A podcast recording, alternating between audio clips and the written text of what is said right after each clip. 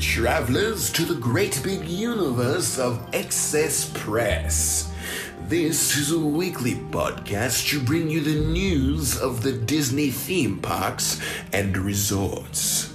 Witness for yourselves the wonders of Excess Press. And now, let's begin.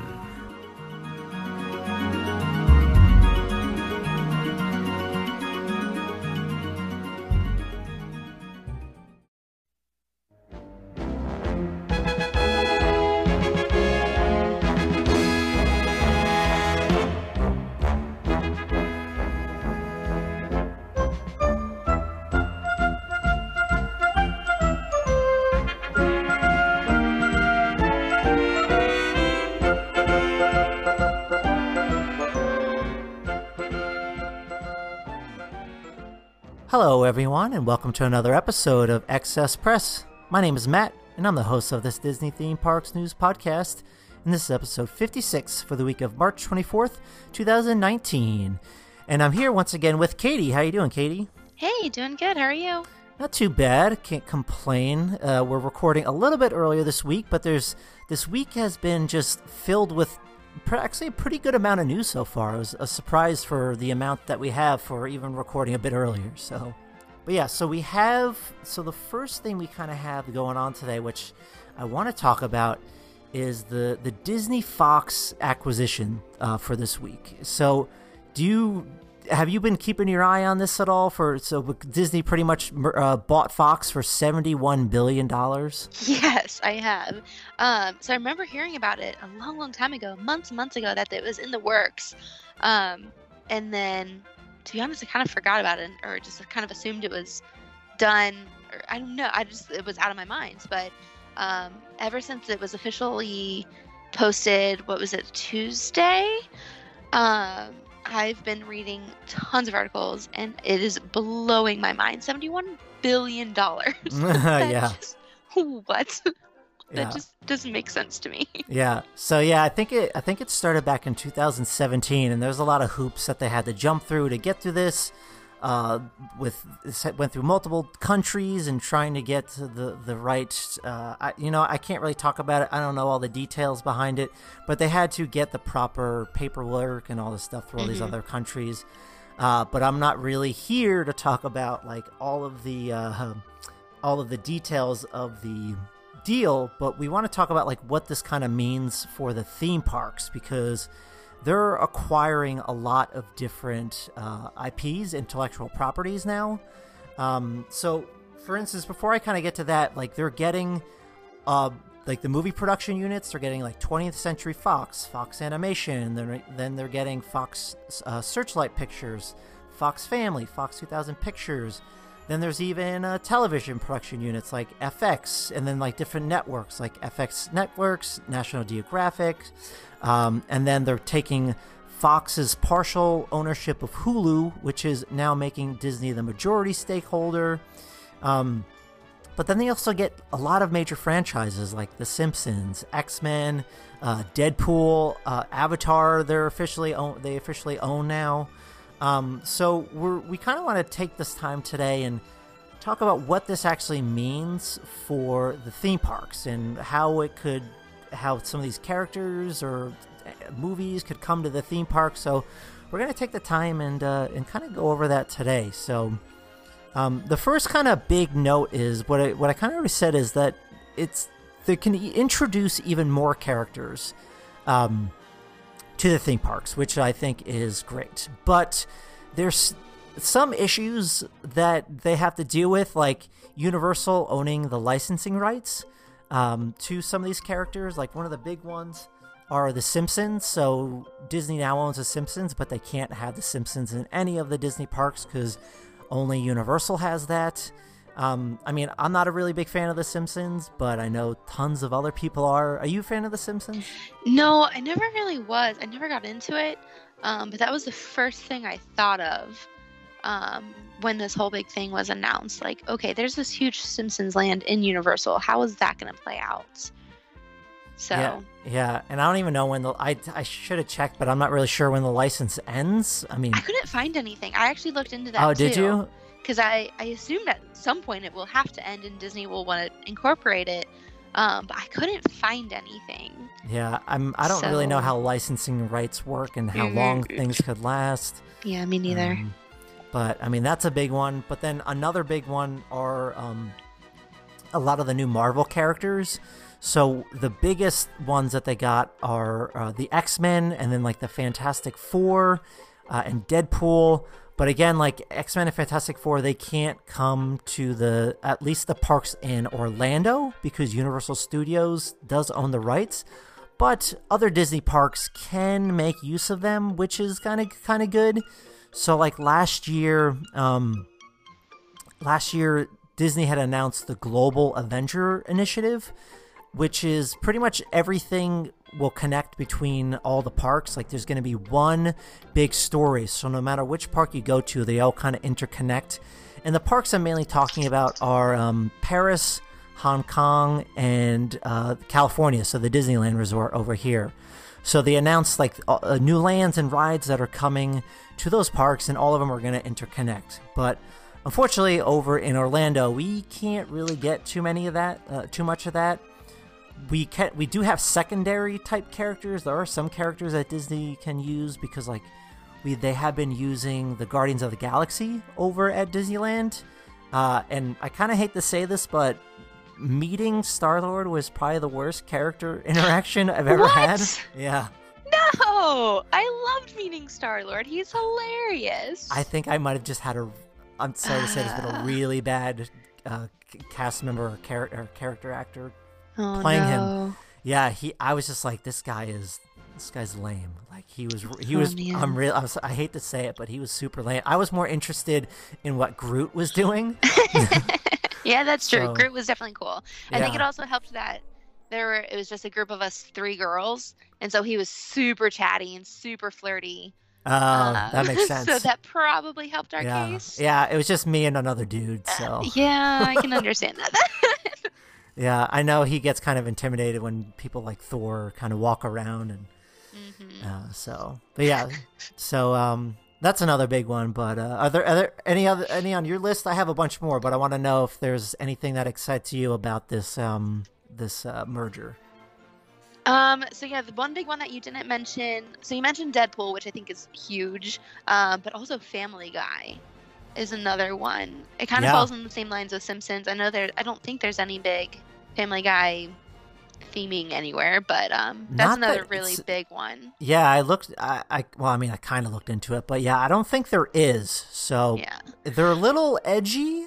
So it's Yeah. tough to say if they would come to the Disney parks, maybe Hollywood Studios, but that's kind of one of my biggest concerns not concerns just wonders because a lot of what they're integrating now or what they could be integrating is a lot more adult focused content than your typical disney family friendly content um, so i'm not sure how they fit into the disney universe um, like and there's even a bunch of tv channels and um, like tv shows like american horror story was on the list x-files empire um, yeah, there's Atlanta. I know Atlanta's a big one. Yeah, and so none of those typically fall into. I mean, I know that there's so Disney does own ABC, um, and so they have kind of the same lines. I'm thinking maybe those shows could fit into that, but like American Horror Story, how is that going to fit into anywhere?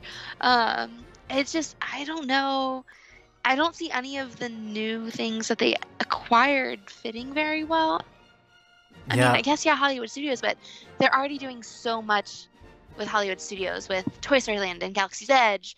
Then, like, how much more can you do in like a ten-year time span? I feel like that's just way too much to throw at one place. Yeah, it needed a revamp, but this might be overkill. yeah. Um, I mean, so, maybe a cool thing was like they they open up a fifth gate, so they open up another park, mhm. and then maybe maybe they put it towards a little bit more towards adults, like they make it more of like an adult kind of yeah, park. that's And what they- I was they thinking theme too. it that way. I mean, I, I mean, they'll still have to make it in a way where kids can enjoy it, but it will be more for adults. It's possible because, like, again, they like you said, yeah, they have a lot of content that is more for adults.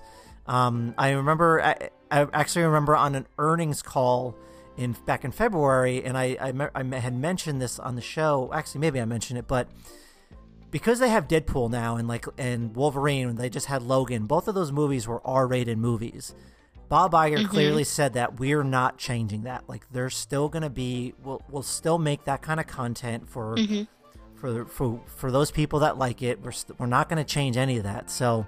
I feel like they could still bring it to the parks. I mean, I think Bob Iger is is open to that. So, um, we'll see. Yeah, Who knows? So I like the uh, like the adult park idea. My thought was maybe so kind of like how Universal has City Walk, um, that is more geared towards adult nightlife.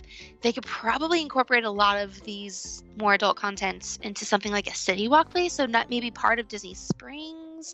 yeah. Um, so maybe not so much every new, you know, topic or uh, character needs a ride, but even if it's just a bar or a restaurant. Uh, um, I've read somewhere, is Bob's Burgers included in this? Yep, One of the articles yeah. I read had Bob's Burgers, right? Yeah. So yeah, Bob's that would be really included. cool. Just a diner. Um, Yeah, that would be. That's actually a great. Oh, that would be a great idea for having like a burger place. Yeah, I love Yeah. Bob's Burgers. See, I've never Uh, watched it. I've never watched it, but there's there's a book that you can buy on Amazon. There's actually a a burger recipe from Bob's Burgers. So I Oh my guess they taught. Yeah. So whatever bu- burgers they mention there, they they have like a recipe book. But I would love to see like that'd be really cool. That would if be in Hollywood fun. studios. Even they could open up a burger restaurant based on whatever they make in Bob's Burgers. Yeah, easy. And Hollywood Studios in, is in vast need of more dining options. Yeah, no, that's like for sure. vast Yeah. need. so yeah. I'm thinking I'm I tried because my our first obviously everyone's first thought is okay what's the new ride gonna be, but I think we need to take a step back and think of maybe more overall incorporating just you know even just the merch or even Yeah. just quick service restaurants. Um, Yeah. I, I think then you could get away with having the characters, and then kids might be like, "Oh, look, Deadpool! It looks like a fake Spider-Man. That's cool," and not really comprehend the fact that that's like one of the most raunchy movies ever.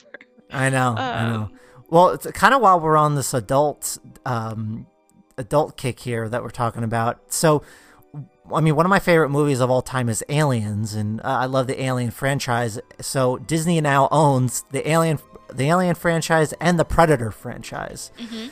So, I mean, that would be another cool way to get incorporated to like maybe an adult themed park or area. Cause like, so back in the, the 90s, Michael Eisner, again, who was the chairman of the Disney company before uh, Bob Iger, he kind of had like a history with Alien. So everyone, if, if, if no one knows by now, if you're not, if, if you're kind of new to the podcast, but the name for this podcast is a homage to Alien or extraterrestrial alien encounter, which was the ride that uh, was before the Stitches. What is it? What is it? Stitch's Great- Great Escape, yeah, Stitch's Great Escape.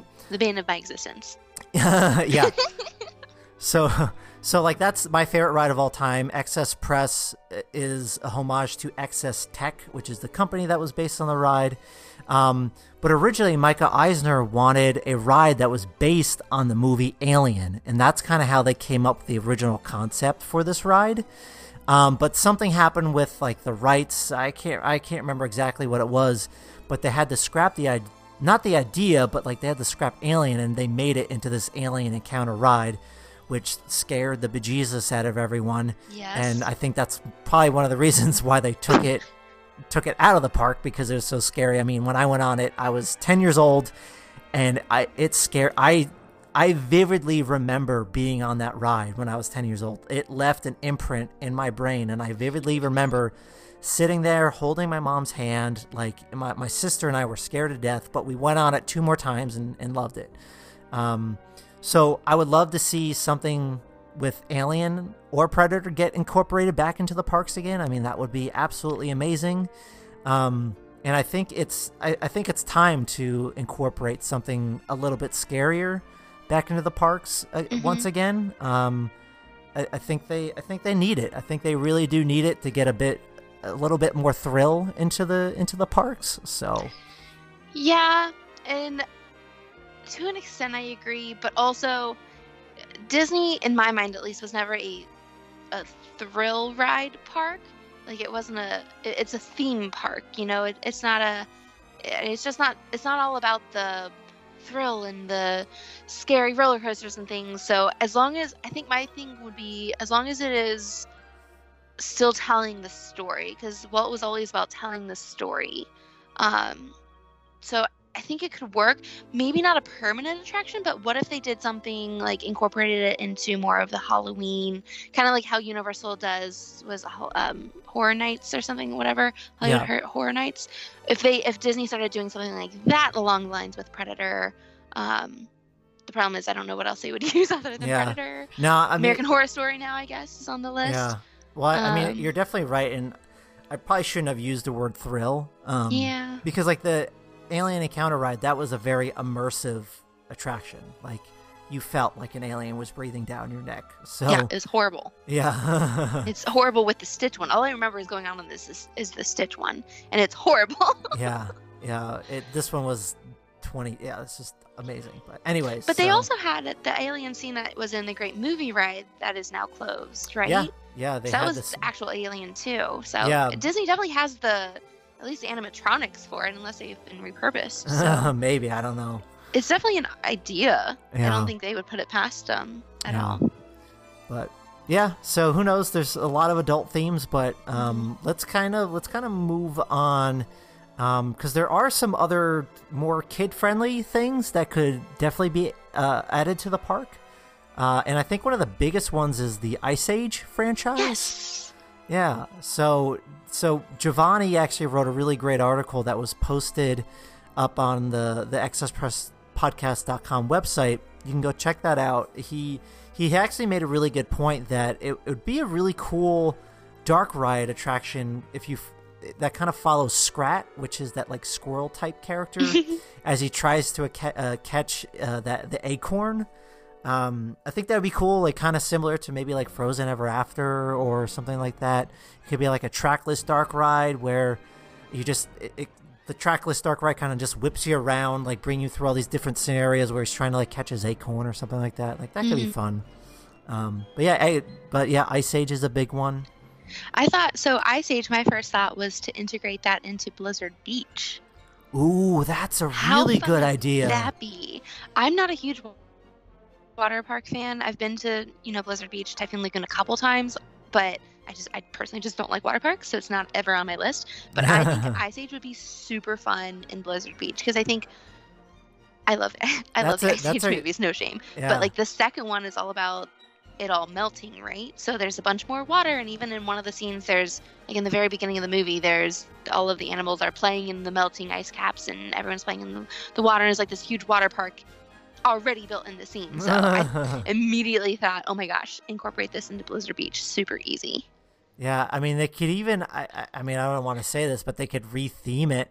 They could Yeah. retheme Blizzard Beach to Ice Age. I mean, Mm-hmm. um, I forget the story behind Blizzard Beach. Is that big though? Like I know it's Ice big, Age? but is it Oh, big enough to have an entire water park? Probably not. No, but it was just. that I know there's a big story behind. Um, there's a big story behind Blizzard Beach, and it's like I forget what it was. I can't remember exactly what it Ooh, was I right now. Uh, but it was like, a, yeah. Anyways, I'm not going to go into it, but I, yeah, I don't know if they would want to retheme it over that, but Mhm. who knows. It's a good idea though. Yeah. Uh, another big one was Alvin and the Chipmunks. They bought now, um, but there we have Chip 'n' Dale, and I think Chip 'n' Dale are like bought beyond the Fab. I would say beyond the Fab Fab Five. Yeah. Uh, they're like probably six and seven. I mean, well, not a- Daisy is six. Daisy's not in the Fab. Oh yeah, Daisy, right. yeah, Daisy's Daisy's not in the is part of the sensational Yeah. six. So she's in the so six. Daisy'll have to be Maybe seven and eight. seven and eight. Yeah. But I agree completely. Yeah, Yeah. they're definitely very well known. yeah, for sure. So. Um, Um, that would be tricky. Yeah, and then a couple other franchises are like Night at the Museum and Planet of the Apes, but um, I mean, maybe the Night the Museum would have a fun dark ride, but um, is the franchise still relevant? I don't really hear don't anyone talking so. about it. Yeah, I mean, So- there's probably there's a couple of them though, weren't there? Weren't there like two or three? I think there were. Th- I think there were three. Yeah. Yeah. So I don't know. I mean, yeah. I guess it was big enough to have that many sequels, but Yeah, I don't think they're that big anymore. yeah, I don't know either. Uh, it could be a fun like exhibit, maybe. Yeah. I can actually, knows? you know what? I love the dinosaur ride. As anyone who follows me on Instagram knows, they could even kind of incorporate it into the dinosaur ride. So maybe somewhere in like the Dino Land of Oh yeah. Maybe. in Dino. I don't know. That's an idea. Planet of the Apes, though, that would be really cool. But I feel like that kind of crosses over into Pandora Land a lot. Yeah. I call it Pandora Land, but it's just Pandora. It's Pandora Land. Yeah. oh, Um, yeah. So, well, as, as because since you mentioned Pandora, um, there was one note that I had. Oh, I just stepped on my dog's squeaker toy. I don't know if you heard that. um, it's okay. so yeah, so Disney does now fully own Avatar. So Mhm. I think it would be cool. Like they could even expand the land, maybe even a bit more. Um, because I know the next movies are really focusing a lot on underwater scenes. So that would be kind of ride. That would be kind of cool ride if they like made something that like where it looks like you're floating underwater or something like that. I mean, Hmm. uh, they just yeah they just kind of expanded a bit more to make it look like the I don't know how they would do it look like the Yeah. ocean, but I mean It's already such a huge area too, and Animal Kingdom's already the largest park, like bar none. yeah, but they can Um, make it bigger. That's true. That's true. They have the land. They might as well. Yeah. Um, so. and I hadn't heard anything about the Avatar sequel or second movie, at least, or whatever. I hadn't. I didn't know that they were doing more. Oh yeah, they're doing four more. What? Yeah, you didn't know that? No. Where have I been? Yeah, they've been Oh my gosh. delayed. They've been delayed many, many years. But um, so he, they pretty much he pretty much wrote them and filmed them for the most part together. So the first two movies are officially done filming. They're putting it together now, and I think they come out 2022 and then 23, Oh my god. and then the next other ones come out 25 and six. 2025 and 6 i believe so That just sounds like made up years. That I, seems so I know, far right? I know it's weird to think about right now, but Wow. Okay. I don't Yeah. know where I've been. I guess I live under a rock. yeah. But so- that's cool. So yeah, Yeah. I mean, I'm sure with those, that might not, that might not be an initial thing, especially since it's you know still so new.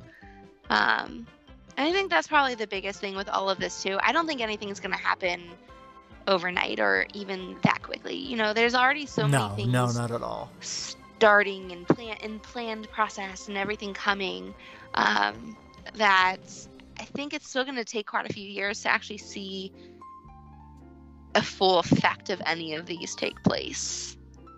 Yeah, I mean, it, we have to remember because, like, I, we kind of mentioned before the Guardians of the Galaxy joining the parks. Mm-hmm. Like, they slowly introduced them into the parks. Um, it just like meet and greets here and there, and then maybe like a stage show. But they're they're they're getting a little bit bigger now. But but anyways, but let's kind of let's kind of wrap up this discussion. Was there any any final thoughts that you had on this? Anything else you Um, want to add? I think that was pretty cool. One of the the only other franchise I had down here that could be potentially cool um, was Rio. Um, I Oh. don't know that I've ever seen Rio. I haven't I s- I either, know- but that's like, the I bird one, right? The birds, yeah. So, um, They could be added to the tiki room, maybe. Yeah, Tiki Room, or I was thinking an Animal Kingdom, so kind of how they have Oh the yeah. Up, um, Flights of Wonder, whatever show it is called now. Yeah. They incorporated the Up characters, and to be honest, it just does not make sense. It is weird. Oh, did you um, you see you've seen it? Yeah, it's weird. It doesn't make sense, but Oh, that's, that's- okay. Uh, That's interesting. but like, I mean, it's cute. You know, it's it's it's Doug and Russell. They're cute. It's fun, but I think it did. So, it was such a better show without them in it. And I love Up. I love Up. So I was very disappointed to see this. Yeah, However, moving back to my original point, Rio will be fun because it's actually all about the different types of birds and you know they're integrating into society and whatnot. I think I could be totally wrong. Um, but I think that will be a fun place to have them. Um, and even outside of that specific show, they they still do like macaw shows in the front of the tree of life. Those are Um, cool. That Those are- sweet. Yeah. Yeah, those are really neat. Um, so I think Rio is pretty much the only other major film that I had at least heard of that I think could find a good place.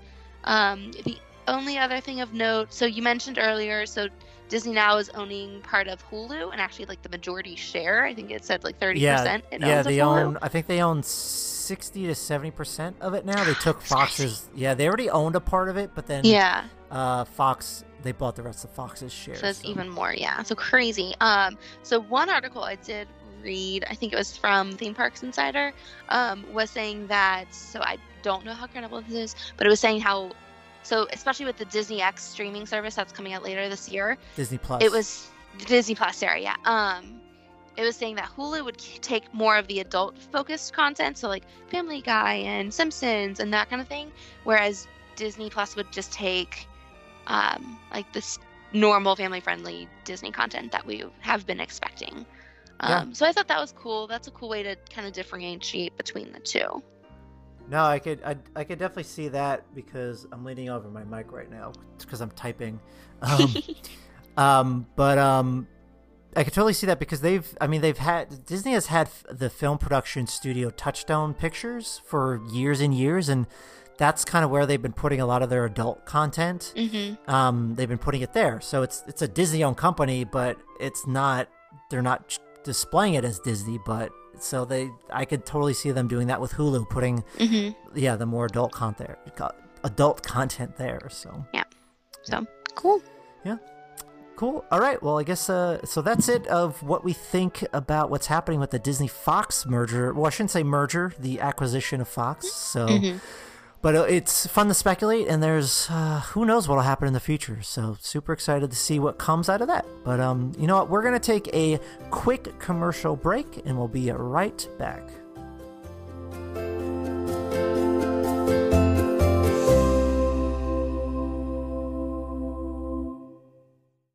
All right, and we are back. So, of course, what do you guys, Katie? What do you think the first news story is that we have to talk about today? Huh, I bet you it's something to do with Galaxy's Edge. And you're right. So, so nothing like major new or groundbreaking here today, but people on the internet have been going wild today. This is kind of a new thing that came up earlier. Uh, so, at Disneyland, all of the hotels are sold out uh, for the night before Star Wars Galaxy's Edge grand grand opening. So you cannot get a hotel. Uh, so that all the day the hotels are sold out on the on May 30th, which is of course the night before.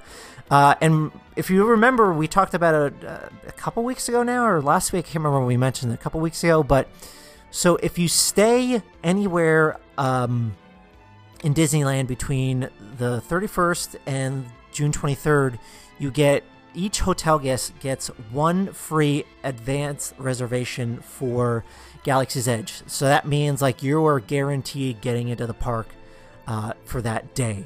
So people are just quickly getting as many rooms as they can, just kind of uh, just pay, paying a lot of money. Um, oh yeah, I can't imagine how much these rooms are going for at this point. Well, you don't have to imagine because I have some prices in front of me. Oh, nice. So, so actually, May so May thirtieth, which again is the night before, sold out. May thirty first uh, is filling up pretty quickly, but I think the Paradise Pier Hotel is sold out. But as of right now, this is this is again Thursday. We're actually recording this on a Thursday evening. Uh, this is coming out on Sunday, but as of right now, the Disneyland hotel prices start at uh, six hundred and fifty-one dollars per night. Oh my god. And then the Grand Californian starts at eight hundred and twenty-one dollars Oh per gosh. night. And there are definitely people out there that are crazy enough to pay this amount of money to make sure they get into the park. So, um, but so that might worry you if you have a vacation upcoming to Walt Disney World. But from what I've been reading and on other podcasts today, uh, or listening to other podcasts, is that it there is an uptick in people getting ad- advanced uh, hotel reservations, but it's not as big as you would think. Like there's still a ton of avail- availability. Um, so I think if you're looking to get, go to Walt Disney World in the fall, I think you're going to be just fine trying to find a hotel room. But um, but yeah, so I don't know. I think we'll be okay. So, but yeah, so just wanted to report that out. But otherwise, nothing really new. So. Uh, so the next thing we have on the list is so the land pavilion over at Epcot is getting a new attraction, uh, and it's pretty much going to be a brand new um, on-screen experience. So it's going to be called Awesome Planets, which is going to be showcasing the beauty, diversity, and dynamic story of our Earth. Um, so there's going to be a lot of spectacular nature photography. There's going to be immersive in theater effects. Uh, and there's also going to be space, uh, space sequences that are created by Indus- Industrial Light and Magic, which is a huge visual effects company that uh, Lucas, uh, George Lucas, had started. Um, so yeah, this is going to be a neat show. It's going to be joining along a bunch of the other films that are being updated in Epcot. So like the Circle Vision film that was previously announced for the China Pavilion, that's coming together. Um, and then there's going to be updates to the film in the Canada Pavilion, and then the uh, Beauty and the Beast sing along that is coming to France, which is going to be rotated with the Impressions de France. So, um, but yeah, so that is coming. So, what do you make of all this? I think that's good. Um, I think a lot of the films needed updating, um, especially Impressions de France. As much as I love it, um, I think I love it mostly because it's fun to make fun of all of the horribly 90s quali- quality. Um, so I'm excited to see new things coming to France. Um, I'm really, I really don't see the China or can- Canada films that often, but I think it's cool. Um, and I think my question about the the new film coming to the Land Pavilion is two part. So there is is there currently or there used to be a Lion King film, but I know that's either closed down or has been in the process of closing down. Is this going to take the place of that? Yeah, so apparently it's going to take the place of that. That was called The Circle of Life. Uh, I can't remember the exact name of it, but yeah, that closed. I don't think I ever saw closed it. down. I didn't either. I, Yeah, I didn't no. see it. yeah. Um, So- so that's really cool. And I'm thinking it sounds a lot like so now with kind of revamping of what we said with the Disney Fox acquisition, um, they now have National Geographic. So I think there's a lot of really cool potential in this. Yeah, no, definitely. So really fun, really cool things happening Yeah. uh, over at Epcot. Yeah, for sure. So, and then moving on to another piece of news at Epcot.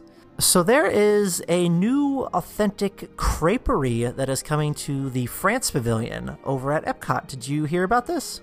I did. It sounds fantastic. Yeah, I'm like super excited about this. Um, now, I mean, France is getting a lot of updates, which is pretty Mhm. awesome.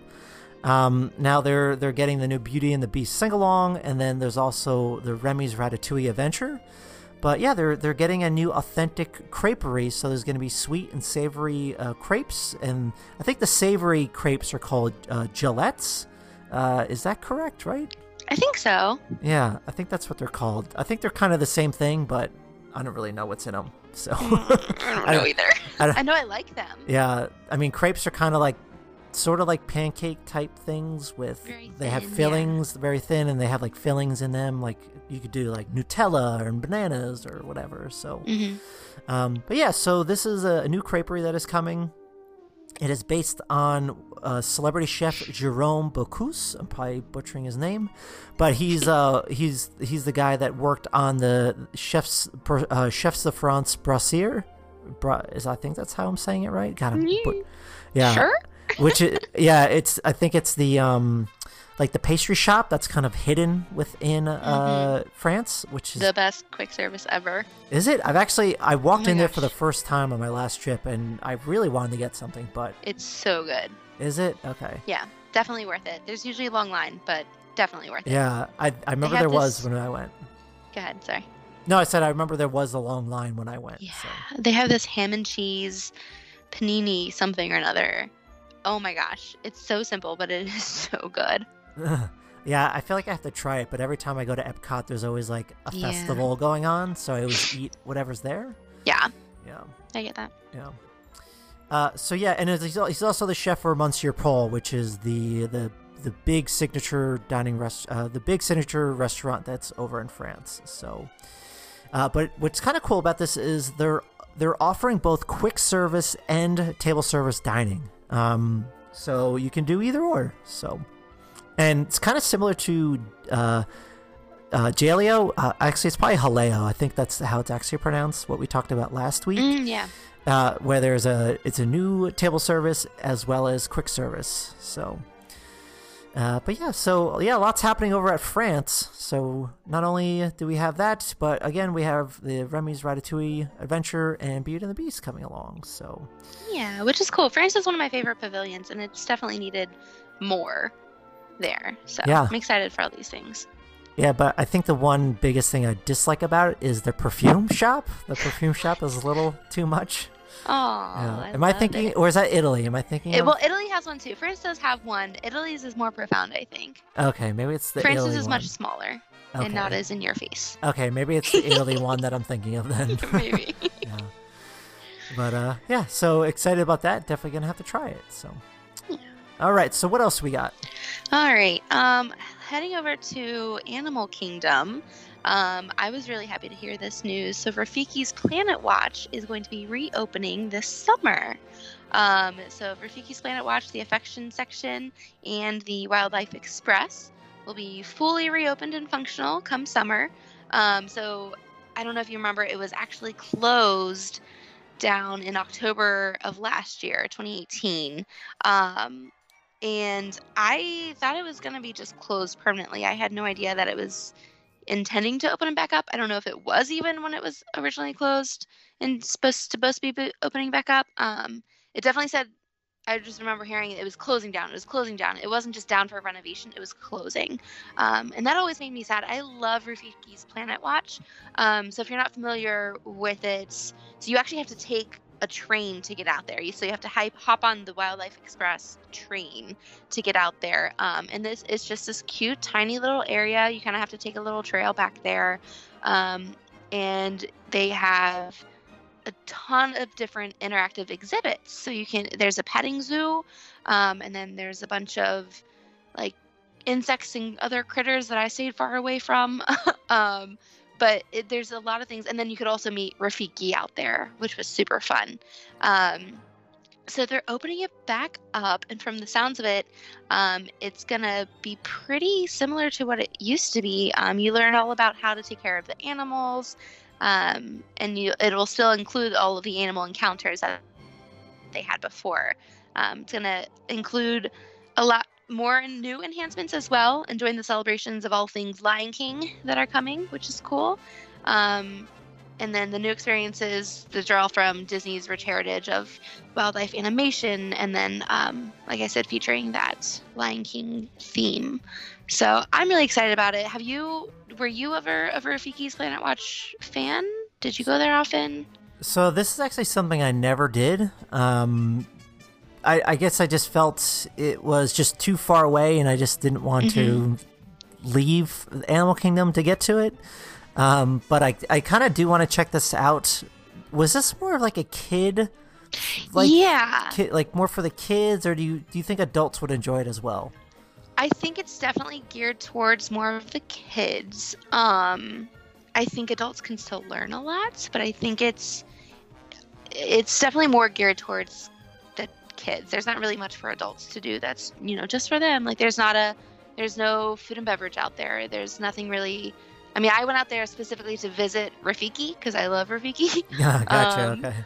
but yeah, it's it's a cool thing to do with the kids. The kids always seem to really love it. Um, but I, I do agree with you on before I was an annual pass member, before I was a cast member, when I would just go down with my family, we never went out there because yeah, you're right. It does take a significant amount of time even just to get out there. You have to wait for the train, then you have to ride the train, then you have to walk all the way back there, and then you can you know experience the exhibit for 15 20 minutes maybe i mean more if you're more into the animal learning and whatnot um, but then it does take you the other 15 20 minutes to get back to the whole park so yeah, it I- could it could take like an entire yeah, like, hour at least an altogether? hour. I would Yeah. say so, and and you don't really realize that going into it. Um, so I think it's definitely a cool thing to see if you have a lot of downtime or spare time, or if you're a cast member or you know pass holder. Um, it's definitely a really cool place, and I'm, I'm really excited that they're bringing it back. Um, but I just wish it was a little bit more accessible. Yeah, no, I hear that. I'll we are we are going to be on a longer trip the next time I go, so maybe we'll go over and uh, check it out. So we'll have Mhm. to see, and we'll Cool. figure out. Well, I hope you like it. I can't wait to hear about your experience. Yeah. It's different for everyone, so.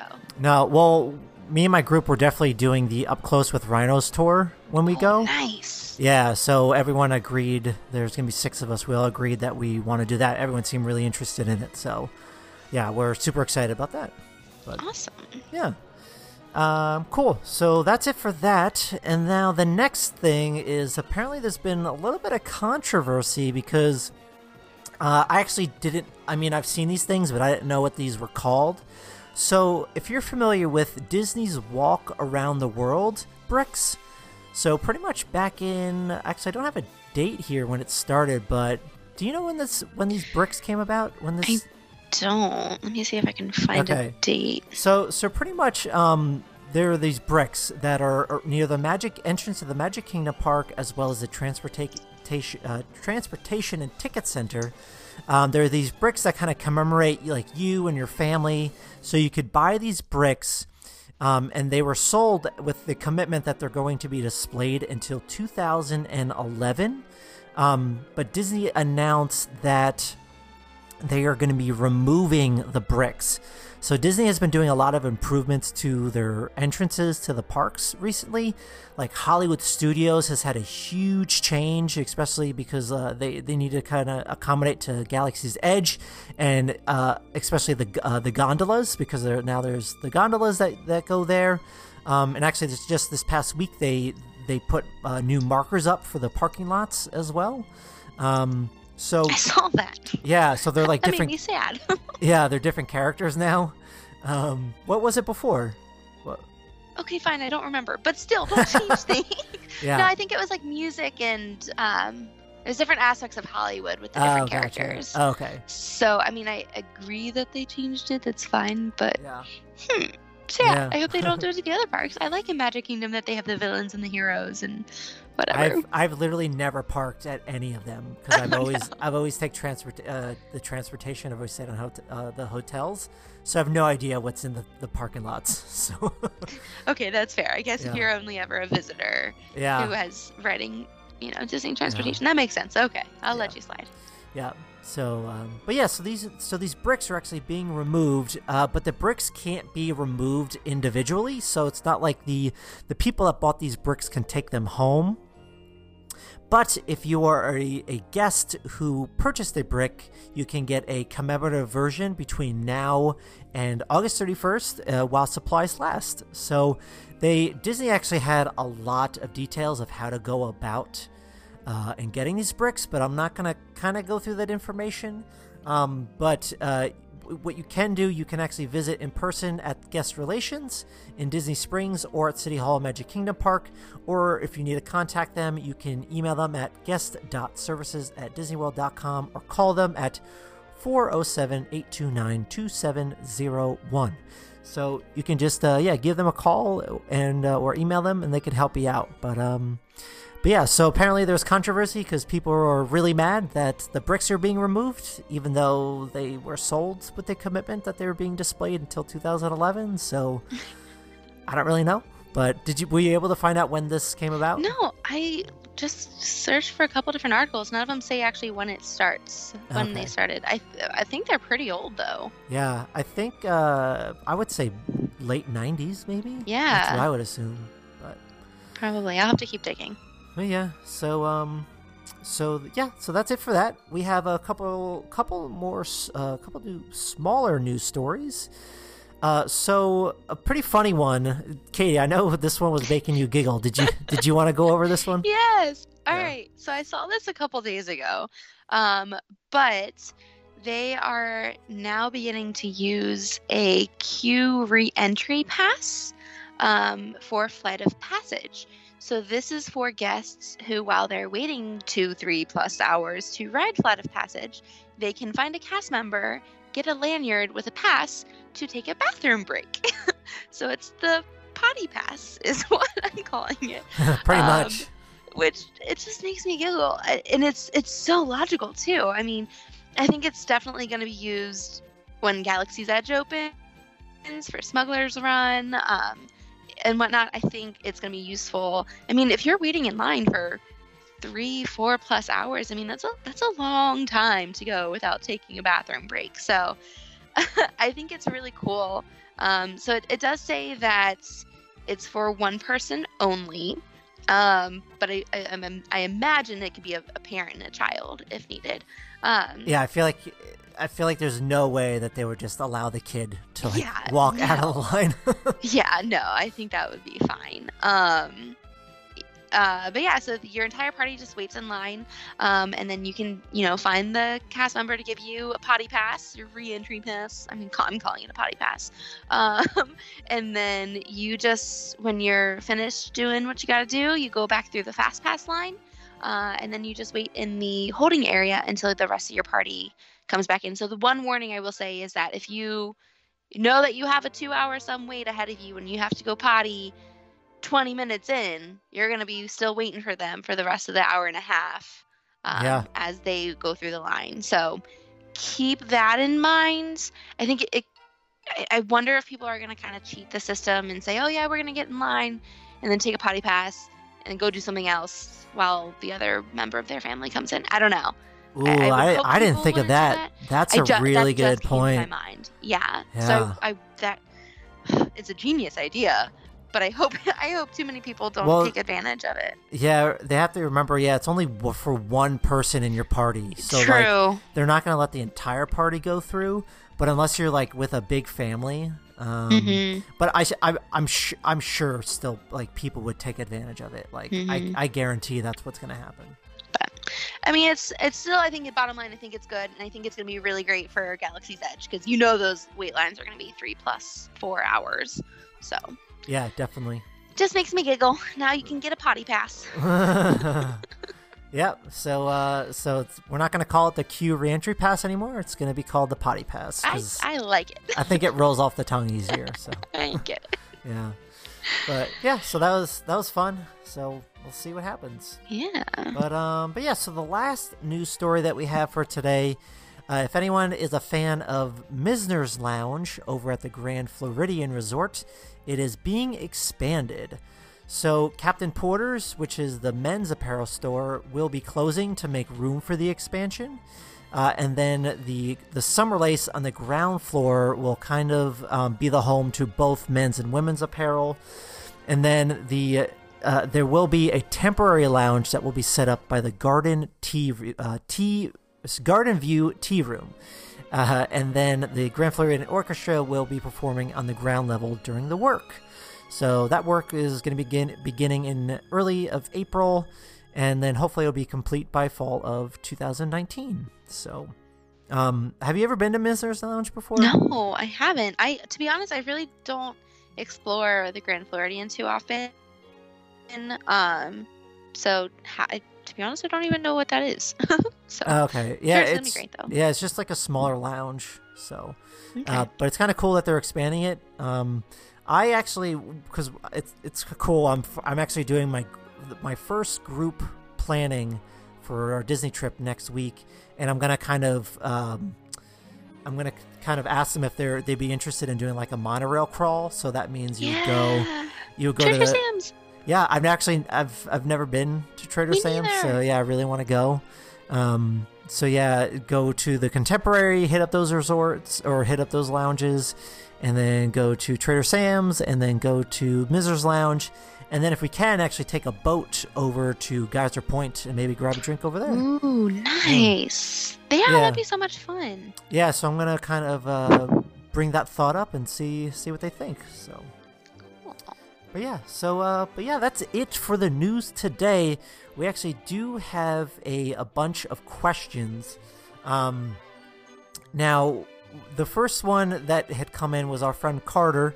Uh, so we actually we were gonna avoid most of the uh, we got a bunch of questions and we were gonna avoid most of the Star Wars Galaxy questions, but I think Carter asked a question that I don't think we've talked about or answered yet or gave our thoughts on. So I thought this was a pretty good one. Um, so Carter, he's he's actually talked to me um, uh, about his trip here and there, and he he was really excited because he's going uh, in the like the first week of September, and that just now happens is when Star Wars is going.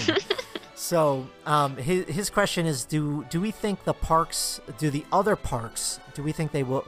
Do we think the other parks will be emptier? Um, now, that is a little bit of a slower season. So without Galaxy's Edge, thinking about that, that is a bit of a slower season. Kids are going back to school. Kids like in the the, the South, they're already back in school like early August. Um, and Labor Day is is actually not that busy. Um, but so you, I guess Carter, you probably thought that was a good time to go, but yeah, now Star Wars is is there. Ruins Um, that plan. yeah. So, like I kind of said earlier, it sounds like rooms are not filling up as fast as they thought they would be. Um, but to answer your question, I don't. I don't think the parks will be emptier. I think you'll probably see them the same type of crowd levels that you're maybe seeing today. Um, I mean, if if you think about it, you're not really going to be spending. A, people aren't going to be spending a lot of their time in Galaxy's Edge. Uh, they if they're there on vacation, they're not going to be there a lot of the time. So there's still other parks to go to. Um, so I honestly don't think they'll be emptier. I think they'll you'll just see normal crowd levels and you can just go about your day. But I I think Galaxy's Edge is really going to be the only thing that's affected. Uh, I don't think you'll see Christmas week numbers. I think Christmas week is the most uh, terrifying the week to be there. um, I don't think you're going to see those kind of numbers. I think you're going to be just fine. Yeah, they're they're going to be a little busy, but I I mean this is just my opinion and I'm speculating, but I I don't think uh, Galaxy's Edge will really have too much of an effect on the other parks. But Katie, what do you think about this? Yeah, I do agree with that. And I did actually pull up what the rate is going for at some of the value resorts for the first week, you know, starting checking Oh, interesting. in on the 29th. Yeah. And value resorts like the All Stars are still only pulling at 121, which Oh, is cheaper than I got in October. So Wow. okay. you can even stay at the campsites for $91 a night. so even Coronado was 202. So so far, Wow. Coronado like for they- 202. Yeah. Like I, I don't. Maybe I was looking at something wrong, but Yeah. I mean, well, like again, those are actually cheaper than normal. yeah. I think. I mean, they probably still have those discounted rates because again, that is Mm. that is a slower time when people go. True. Yeah. Yeah. So interested to see that. I I do agree though. I don't think they're going to be emptier. I don't think they're going to be worse. I think Galaxy's Edge is going to be hit more with locals and annual pass holders who do have entire days. So that's where you're going to see the bulk of the crowds. Yeah. Um, but yeah, I, still think the rest of the crowds are, or the rest of the parks are still going to see your normal kind of summer type. Yeah, I think I think you just I think you just made a really good point. Is the annual pass holders they're going to be flocking Mm-hmm. to to Galaxy's Edge for the first few days. So they're going to be want to be they're going to want to be there every day, checking out new things. And you're probably you might not see big crowds with annual pass holders, so you might get Mhm. lucky there. So True. Yeah. Which means, hey, if you are an annual pass holder or you just know what you're doing in Disney, you could probably snatch some pretty cool fast passes that are getting missed by people who don't know what they're doing. it's yeah, that's definitely possible. So, we'll see. We'll see. Yeah. but uh, cool, Carter. Thanks for the question. So, Yeah. Katie, what else we got? All right, so we did get a bunch of questions kind of regarding what are some of our favorites.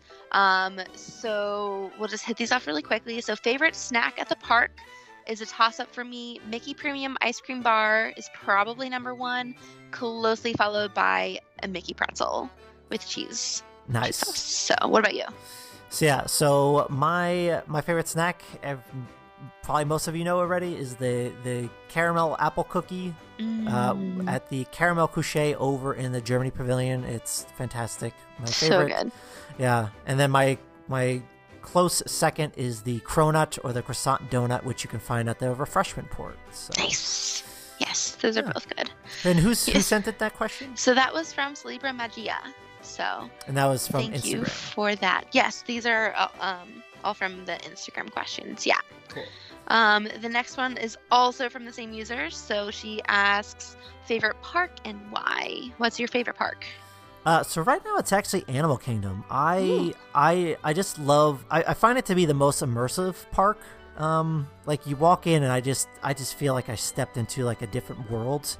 Uh, I don't feel that with Epcot. I personally don't feel that with uh, Animal Kingdom or sorry Magic Kingdom, and I definitely don't feel that with Hollywood Studios. I feel like when I walk in Animal Kingdom, I'm I'm transported to a different place, uh, no matter which area that I walk into uh, whether it's Pandora, Africa, Asia, or even Dino Land. I mean, Di- Dino Land, I like the theme of it. So, Uh, but yeah, so I mean that's that's my favorite park, and I think it's definitely the more relaxed park in my opinion. So, but yeah, so that's my favorite right now. Nice, awesome. I, I yeah, Animal Kingdom is my second favorite for sure for that exact reason. But my favorite is always going to be Epcot, only because I think there's just so much to do there. Um, I mean, you get you get so many different aspects of Disney from here. And there's just so much to see with the World Showcase. You get so many different bits of culture that you can experience. Um, and then even in Future World, I mean, there's just so much to learn, I think. Um, and I think Epcot doesn't always focus so much on the learning. Um, but there's just so much to do with the seas, with the land. Um, I think, yeah, Epcot just has so much to offer that I think sometimes gets overlooked. Yeah, I think I think a lot of people need to open their their eyes a bit more in, yeah. in, in Epcot because there is a lot to see. Because I explored a lot of the World Showcase Pavilion countries this past year. Like I I can't remember the last time I walked around even Canada. Like I was like mm-hmm. Canada, this is a really well themed area. Um, same with France. I never walked back to the back of France, and I that's when I found the the that quick service. Yeah. For the first time, I was like, oh, I didn't even realize this was back here. So. Yeah. Cool. Um, let's see. So the next one is our favorite ride at Walt Disney World, and two people actually asked that: Ears to the Magic and Always Holiday. Um, my favorite ride for anyone who follows me on Instagram, uh, no shocker, is Dinosaur in Animal Kingdom, which is probably a very strange one for most people because I think 90% of people are terrified of it and think it's the worst because it's so dark and jerky and awful. But for whatever reason, I get on that ride and I just giggle like a little child. It makes me, it just cracks me up how funny it is. Um, and I, I quote it, I quote Dr. Seeker, like the pre show movie, all the time, and no one ever knows what I'm referring to. but that's okay. Yeah, no, I I, I did the same it in thing. a work project once. like no one knew what I was talking about, but I knew what I was talking about, so it was totally fine. But that's always my favorite. Spaceship Earth is a very, very close second. Um, Ooh, Spaceship just, Earth, yeah. Yeah, just love that one. It's just a classic. I love the classics. Yep.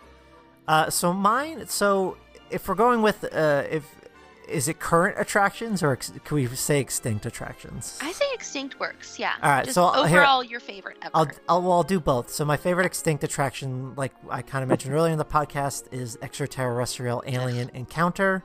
Uh, it's by far the best thing I've ever been on, even though I was 10 years old. I still remember it to this day. So uh, I won't go into it much, much more, but uh, you can hear all about my love for it. Uh, I actually, I think it was episode 18, uh, Getting to Know the Host, which is uh, you get to learn everything about me and why I love Disney. So if you haven't heard that episode, you can learn more about me there. Um, so, but my favorite current ride at Walt Disney World. So I I feel like I, I want to say Space Mountain, but I just love flights uh, Flight of Passage so much. Uh, I'm a big fan of the Avatar movies. I saw it like four or five times in theaters. I watched the movie at least like uh, probably like once a year. I put it on. Um, I mean, I just love it. And then when the first time I rode it last year, I actually was like moved to tears because like oh my gosh, you, I, I, to me, it's just so immersive. Again, like with that land. It's just I felt like I was actually flying. I mean, I don't know if you get have you you've been on it, right? Yeah. Yeah. I, do you feel like you're actually flying? Because I feel like I am. Like I feel like when I got off of it, I was like, this is what it would feel like if I was riding on one of these banshees. Like this is yeah. Like. For sure. It's definitely incredibly lifelike. I will say, I'm not one to get motion sickness easily, but this ride makes me super dizzy. That's um, so strange. I know. Because so I have I have really bad motion sickness and I don't get motion sick on this one. Oh my gosh. Yeah. I wonder what I don't, I don't I don't know, but it I will say hands down it is just such an incredibly beautiful immersive ride. Like you really do feel like you can feel the banshee breathing underneath you. It is yeah. just insane. So yeah. definitely love it just have to sometimes take the glasses off, otherwise I might forget where I am. ah, that's so crazy because I like take Dramamine at least mm-hmm. two before I go into the parks every day. Oh my gosh! Because uh, mine, yeah, mine is pretty bad. But like Star Tours, I still go on. I love it, but I still get kind of sick afterwards. But like, I don't mm-hmm. have any issues at all with wow. Passage. So yeah, it's weird. I don't, I don't understand it. So hmm. interesting. Yeah, Cool. So what else we got? All right. The next one is favorite, last of the favorites, favorite photo spot. This one's also from Sleeper Magia. Um, so I love taking photos at Disney. Fun fact. Who would have guessed? um, and there's so many fun spots. Um, I mean, all of the walls are fun. I'm a classic purple wall photo girl. Um, but I think one of my favorite general photo spots is Epcot. There are so many hidden gems in Epcot that just you capture so many cool things. So just with the lagoon itself in World Showcase is incredible, but even in each of the different countries, there's an area, some better than others, that you can kind of go in and just kind of capture the essence of the country, maybe if that's the right way to describe it. Um, but my favorite country to take photos in, if you're looking for a quiet spot with kind of a general background, um, Morocco. If you go back into where the shops are, there's actually an area that no one ever is unless they're Instagram people taking photos.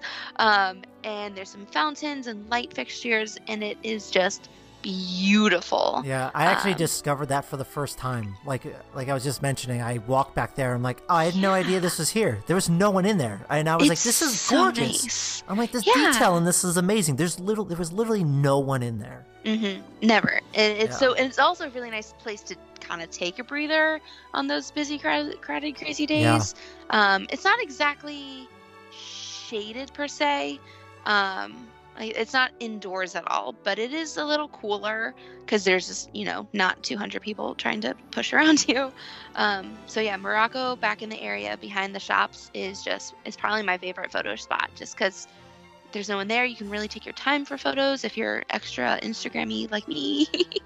um, but yeah, do you have any favorite must go to photo spots?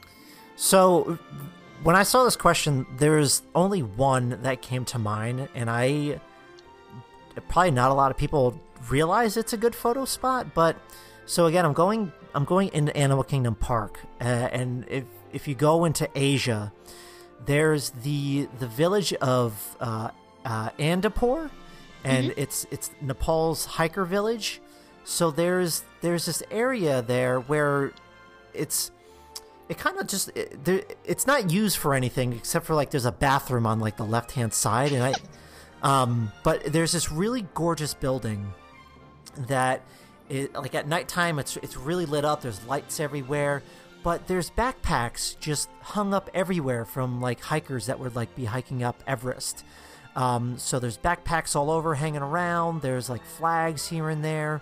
Um, and there's it's it's covered by an awning, but you can sit down. Like there's like a like a little a ledge that you can just sit down if you want to eat a snack or something like that, get some shade. But it actually it really makes for a super nice photo. Um, I actually posted um, I posted on my Instagram many weeks ago now, but it's you can you can look at it if you if you follow us on Excess Press Podcast on Instagram. You could see it up there. You'll it's just me sitting against the wall in Animal Kingdom, um, with and like you'll see all like the the different backpacks and stuff like that. But it's it's honestly like my favorite spot. I think it makes for uh, just a really cool photo. Uh, there's like yeah, I'm looking at the photo now. There's like I'm sitting next to a gorgeous window, uh, just beautifully um, crafted. Um, and then yeah, you have like the hikers backpacks and stuff hanging around. So uh, to me, it just it makes for a really great photo. And Asia in that area at night is pretty gorgeous with all the lights that are that are coming up. Um, but yeah, so that's uh, that's honestly my favorite. So Nice. I don't think I've ever been back there, so I will definitely have to check that out so is in it May when I go down. So you can actually, yeah, it's just you you pa- you probably pass by it a million times because Mhm. if if you're walking from Everest towards like Yak and Yeti, you're gonna walk Mhm. right past it. So like you can't miss it. Huh. It, it, it'll be on your left hand side. It's across from uh, where they have Rivers of Light, so you can't you can't really miss it. It's just it's a big building that just has backpacks backpacks hanging from it. So yeah, awesome. yeah, Very yeah. cool. I'll have to check it out more and take some photos there next time. yeah. So that's my favorite. So Awesome. Well, that wraps up the favorites. Um, we did have two questions more focused on rides that I thought were really cool. Um, so the first one is what ride should be reimagined? And that is from that Diz girl. Um, I immediately think of Figment. Do you like Figment? Are you a fan of Figment no, at I, all? I think he's terrible. I hate. Oh, I don't. I don't like him. so- He's so cute and obnoxious, though. I like the way he looks, but uh, his voice just annoys me. I can't. okay, that's fair. I can get that. Um, so I think Figment, it's a re- he's a really cool character to have, and I think Epcot is trying to do everything they can to keep him around. You know, incorporating him like he is now like pretty much every festival mascot.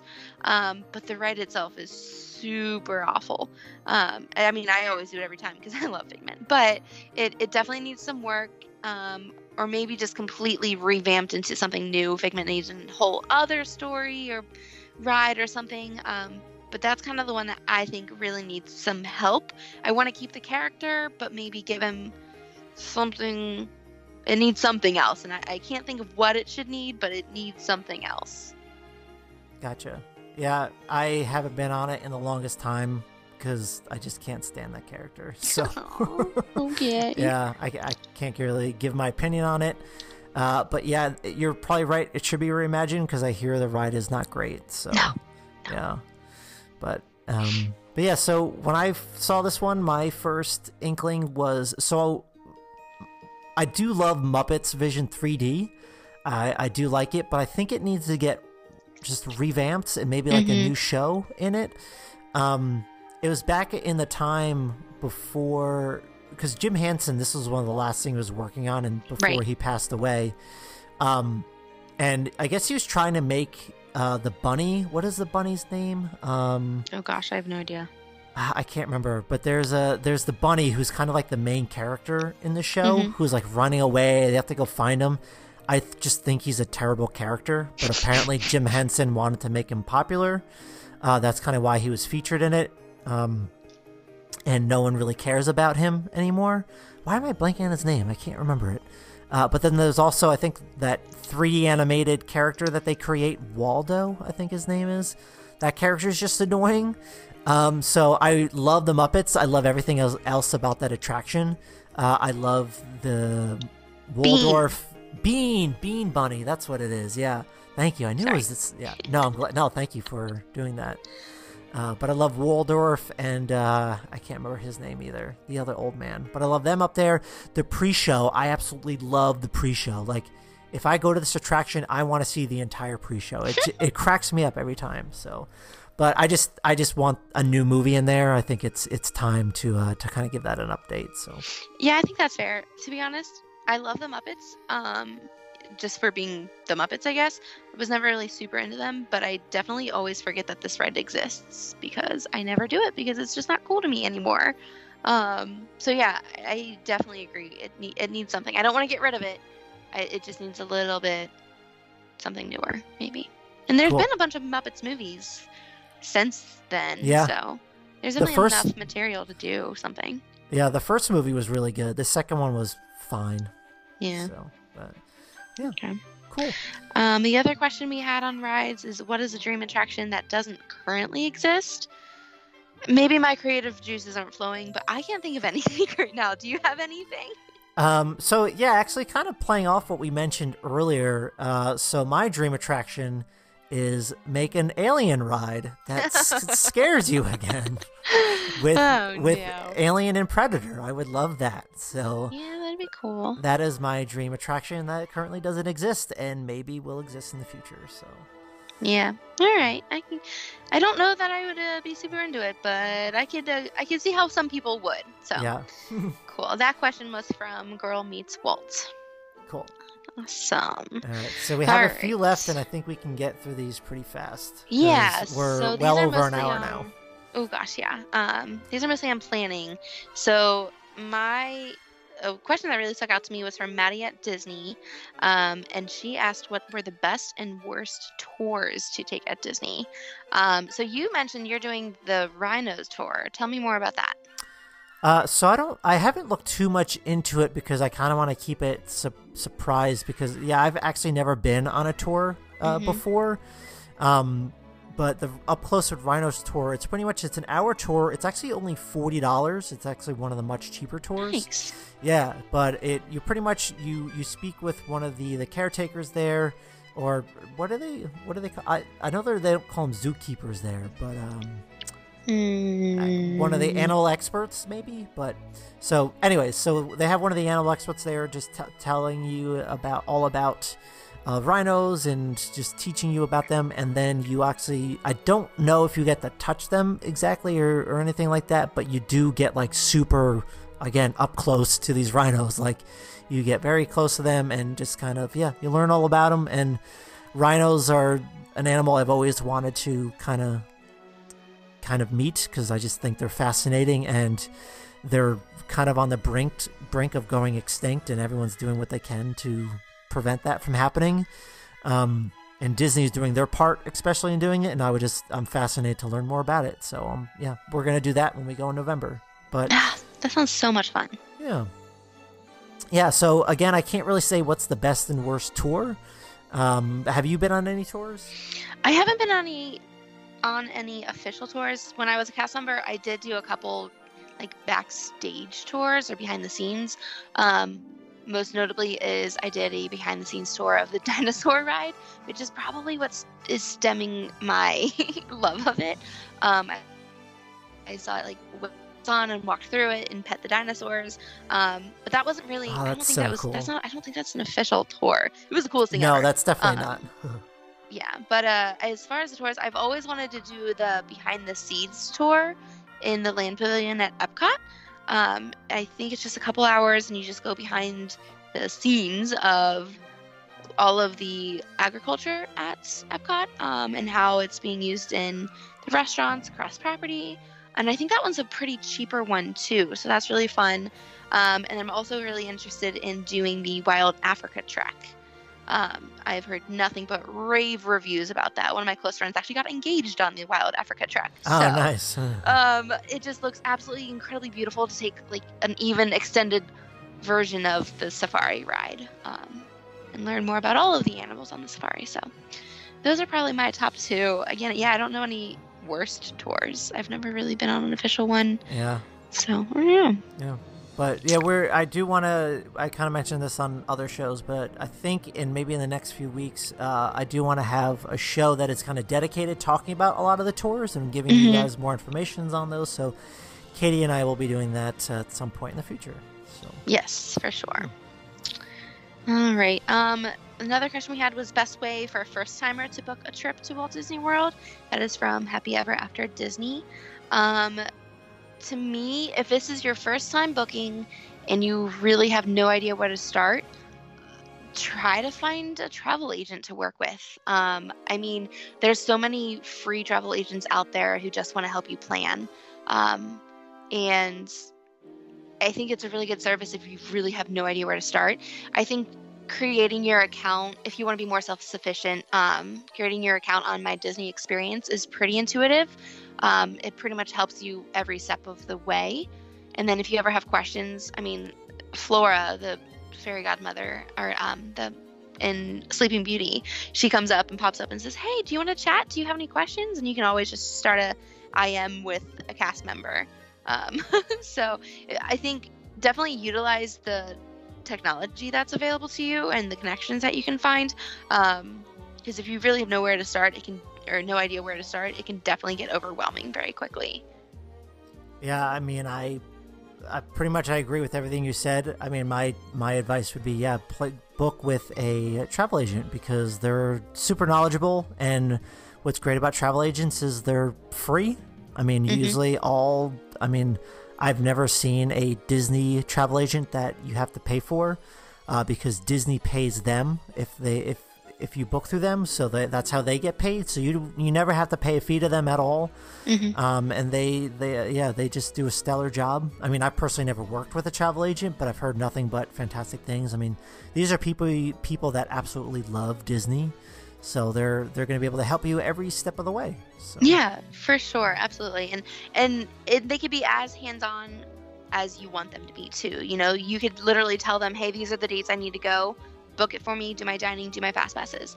Or you can say, "Hey, this I know that I want to try to get this fast pass with this dining reservation. Can you make it happen?" And then the, the travel agent will be the one to actually wake up at 7 a.m.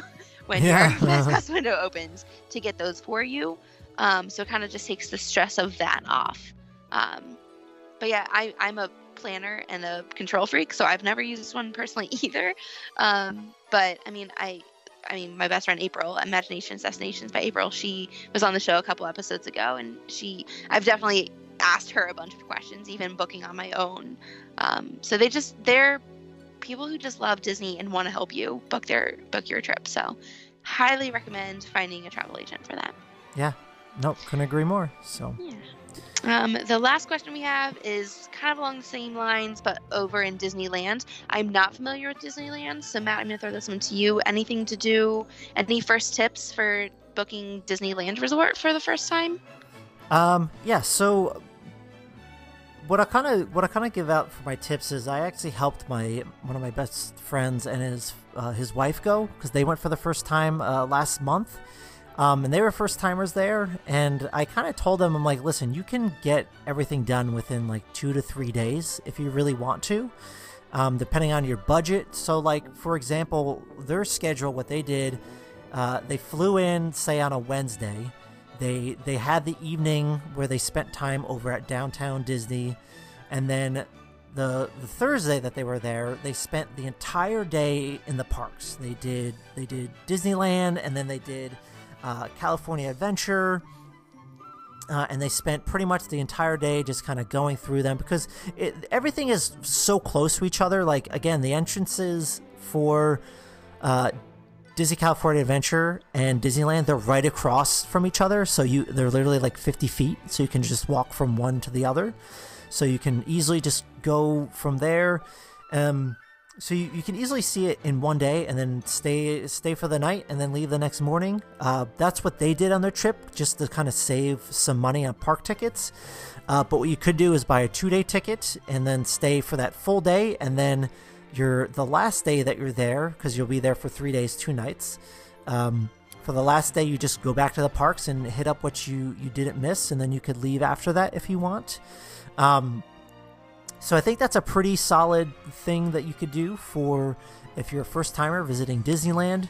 Uh, my biggest tip would is to buy Max Pass, which is the my pretty much the My Disney Experience version of Fast Pass over at Disneyland. It is an extra fifteen dollars, but it is so worth the price because you can just book your Fast Passes right on your phone.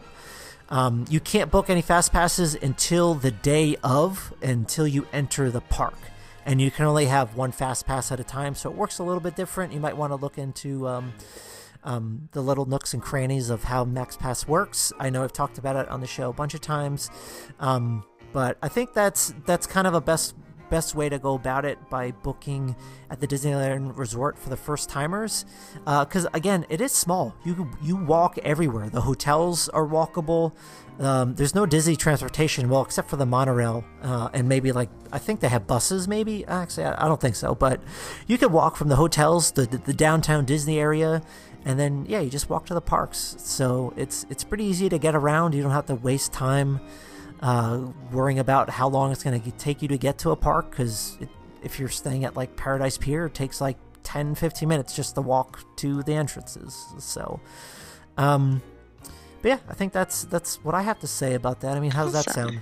Yeah, that sounds awesome. I think I I can't even begin to imagine Disneyland. It's gonna be it's just such a different experience. Hopefully, I get to get there maybe next year. Um, but yeah, it all. I mean, I think it's if you're familiar more with Walt Disney World and not Disneyland, I think you just have to make sure that you are in tune with the fact that it's completely different experience and it's just much smaller and much yeah like you said easier to get around so yeah it's very cool yeah it's a i mean it is a different experience but when you walk into disneyland it's you kind of know where everything is because yeah. it's it's very similar uh, to what magic kingdom is but just on like a smaller scale uh, and i technically I actually think some of the rides are better at Disneyland. That's what I've heard too. Yeah, yeah. Pirates of the Caribbean just blow mm-hmm. it just blows the Magic Kingdom Pirates of the Caribbean out of the water. Like no pun intended. but um um but it's it's it's it's like five minutes longer. It's amazing. Um, the Space Mountain there is great. Uh, the Haunted Mansion is great, especially because they have the the holiday overlay. Yeah. So I would say if you're going to Disneyland, try to travel between I would say August and December, so you could see the Haunted Mansion holiday overlay. So Cool. Very nice. Yeah, that question was from Chloe Rose Disney Bucket List too. I think I forgot to mention that in the beginning. So yeah, awesome Disneyland info. yeah, cool. But um, but wow, this uh this show went on pretty long. Yes. Um, oh gosh, we keep yeah. doing that. I know. I I mean I. I, I kind of like it though. I mean, it's it's great having you here with me, and we have these great Disney talks. And I mean, I think it's better than just me blabbering on. And I try, I tried uh, like one of the things like I, I was trying to keep from the show, like happening from the show, is like just adding a lot of fluff to it. But I tech, I don't think that's what we're doing. I think we're giving out good tips and good opinions. Mhm. Um, so, uh, but yeah, so hopefully, you guys you are enjoying this new format because this is quite different from what uh, I was doing by myself, and it is honestly a lot more fun for me to have a co-host. Uh, and Katie, you're great to have here with me. So. Thank yeah. you. Yeah, so um but I don't think this one will be as long because uh Katie because you have a much bigger Instagram following than I do. so you got a lot of questions in, so I I, think did. yeah, I think we're going to have to make sure we can't answer all of these at um uh, in in one sitting, I think we're gonna have to try to trim them down to maybe just a couple next time. So, Mhm. um, but guys, these are great questions. These are awesome. Um, I think Yeah. there there are a lot of good ones. Um, and surprisingly, there's a lot of news for this week that uh, and we didn't even finish the week. Again, we're recording on a Thursday evening, so there's still Friday and Saturday to kind of go through. But um, but uh, but yeah. So excuse me. But Katie, we are gonna wrap it up for this week. So Katie, where can we find you?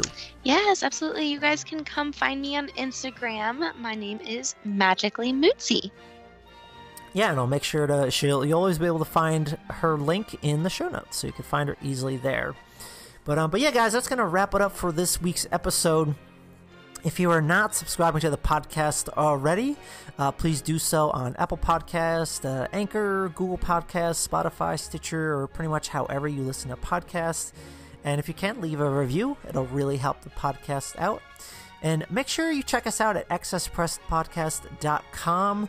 Uh, we're writing a lot of great articles. Uh, we have, again, Giovanni and Dave providing some great content. We have a lot more coming. Uh, and I might have another announcement soon. But also, there are, I'm not going to say too much yet, but I think there are going to be some big changes coming to the website. Uh, so kind of be on the lookout for that within maybe the next uh, month or so. It's it's gonna ta- it's gonna be a bit of a process, but uh, ju- just uh, keep a lookout for that, and uh, I'll make sure to fill you guys in on anything that's new. Um, you can also find us on social media at XS Press Podcast on Instagram, Twitter, and Facebook. And make sure you guys are following us on on Facebook because we are posting articles almost every day. Um, we're we definitely have a actually have a lot of content coming, so we always post our our, our Facebook. Um, the articles up on Facebook. Uh, I kind of have to get re-engaged in Twitter a bit more. Twitter is not my thing. Um, so, Katie, maybe I'll give. The, I don't know. Are you into Twitter? Maybe you should. Oh no, over. I'm not cool enough for Twitter. I barely can do Instagram. Okay, cool. Yeah. So yeah, Twitter. Twitter is tough. I'm not. Yeah, it's not a big thing for me. But um, we'll work on it. We'll work yeah, we'll have to work on it. But Facebook, Facebook and Instagram are very active, so make sure you guys are following us there. Um, and then again, I have my interview with a cast member episodes, and I am running low on uh, on cast members. So if anyone out there is a previous cast member, if you know anyone that's a previous cast member, let me know. Um, so just for your information, if there are no more cast member interviews, uh, I'm still going to try to fill the Wednesdays episodes up with some kind of featured episode.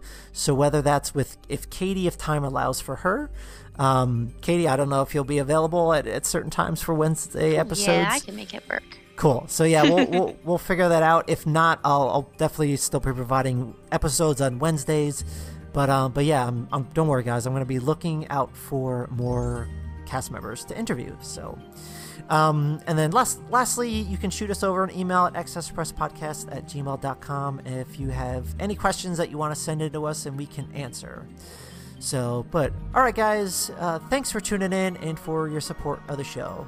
This is Matt and Katie from the Access Press Podcast signing off. Until next time, travelers. We hope to see you next week. And remember to seize the future with excess. Bon voyage.